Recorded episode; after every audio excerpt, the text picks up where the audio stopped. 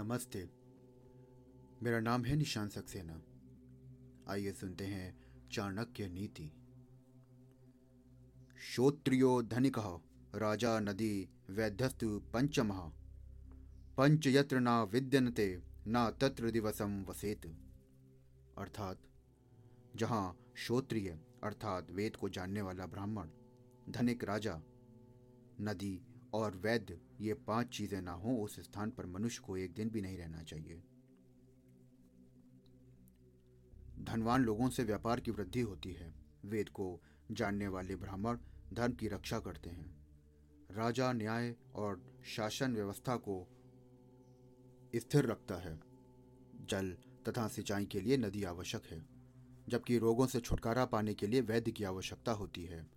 आचार्य कहते हैं कि जहाँ पर ये पाँचों चीज़ें ना हो, उस स्थान को त्याग देना ही श्रेयस्कर है। धन्यवाद।